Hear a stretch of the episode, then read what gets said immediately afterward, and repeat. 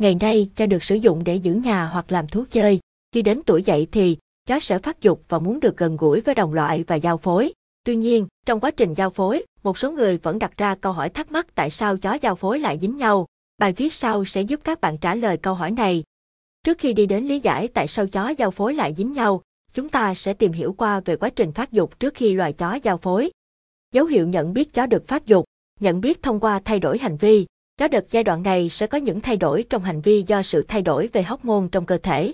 Chúng sẽ dễ trở nên kích thích, hưng phấn và giao tiếp với nhau bằng cách hú. Khi thiếu vắng chó cái, chó đực sẽ trở nên buồn rầu, lo âu, căng thẳng, thường xuyên rên rỉ hoặc kích thích cao độ. Khi thiếu chó cái trong thời kỳ phát dục, chó đực sẽ buồn rầu, lo âu, nhận biết qua thay đổi thể chất. Chó đực khi phát dục sẽ xuất hiện tình trạng dư thừa tinh dịch dù có ở gần chó cái hay không. Tuy nhiên, không phải tất cả chó đực khi phát dục đều xuất hiện tình trạng như vậy. Do đó, bạn cần phải quan sát kèm với các thay đổi khác về mặt thể chất của chó đực để tránh nhầm lẫn với tình trạng khủng hoảng tình dục ở loài chó. Nhận biết thông qua chó cái, khi chó đực đến thời kỳ phát dục, bạn hãy chú ý khi chó đực ở gần cô chó cái nào đó và có những con đực khác lãng vãng xung quanh. Khả năng cao là chúng sẽ trở nên dữ tợn, gầm gừ với nhau thậm chí là xảy ra xô xát. Đó là biểu hiện của việc muốn thể hiện và cạnh tranh khả năng thống trị và quyền được giao phối với con cái. Dấu hiệu nhận biết chó muốn giao phối ở chó cái. Đến thời kỳ động dục, âm hộ của chó cái sẽ sưng lên và chảy máu trong tuần đầu tiên. Một dấu hiệu khác cho thấy chó cái đang đến thời kỳ động dục hoặc giai đoạn trước động dục là liếm âm hộ. Một vài con sẽ không làm như vậy, nhưng hầu hết số còn lại sẽ có hành vi này. Chó đến giai đoạn trước động dục sẽ tỏ ra căng thẳng, nhạy cảm và dễ kích động. Một số con sẽ sủa nhiều hơn hoặc trở nên hung hăng với người hay với những con chó khác đang đứng. Chó cái thường thích tiếp xúc với chó đực khi đến thời kỳ động dục nguyên nhân lý giải tại sao chó giao phối lại dính nhau đến mùa động dục.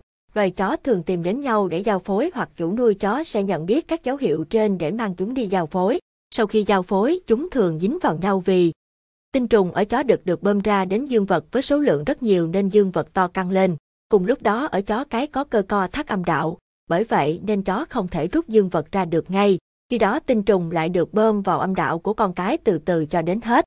Chó giao phối dính nhau vì tinh trùng ở chó được bơm ra làm dương vật to lên, chó cái thì co thắt âm đạo tìm hiểu thời kỳ chó giao phối.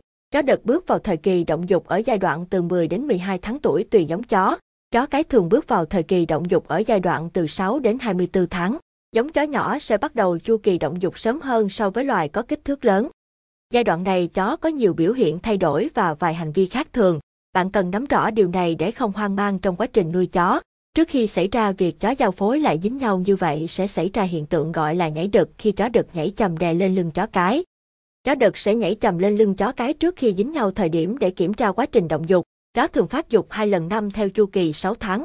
Nếu chú cún cưng của bạn đã phát dục một tháng trước mà vẫn có những biểu hiện trên, thì có thể đó là triệu chứng bất thường, bạn cần cảnh giác. Lưu ý, thời gian loài chó phát dục trong khoảng từ 2 đến 4 tuần. Tuy nhiên, vẫn có trường hợp chu kỳ động dục kéo dài từ 4 đến 8 tháng. Bạn nên chú ý các mốc thời gian để theo dõi quá trình trưởng thành cho chúng nhé. Như đã nêu ở bài viết trên thì trong thời kỳ phát dục chó thường có những hành vi cư xử hơi bậy. Nhìn chung thì việc chó đến giai đoạn động dục sẽ có nhiều thay đổi.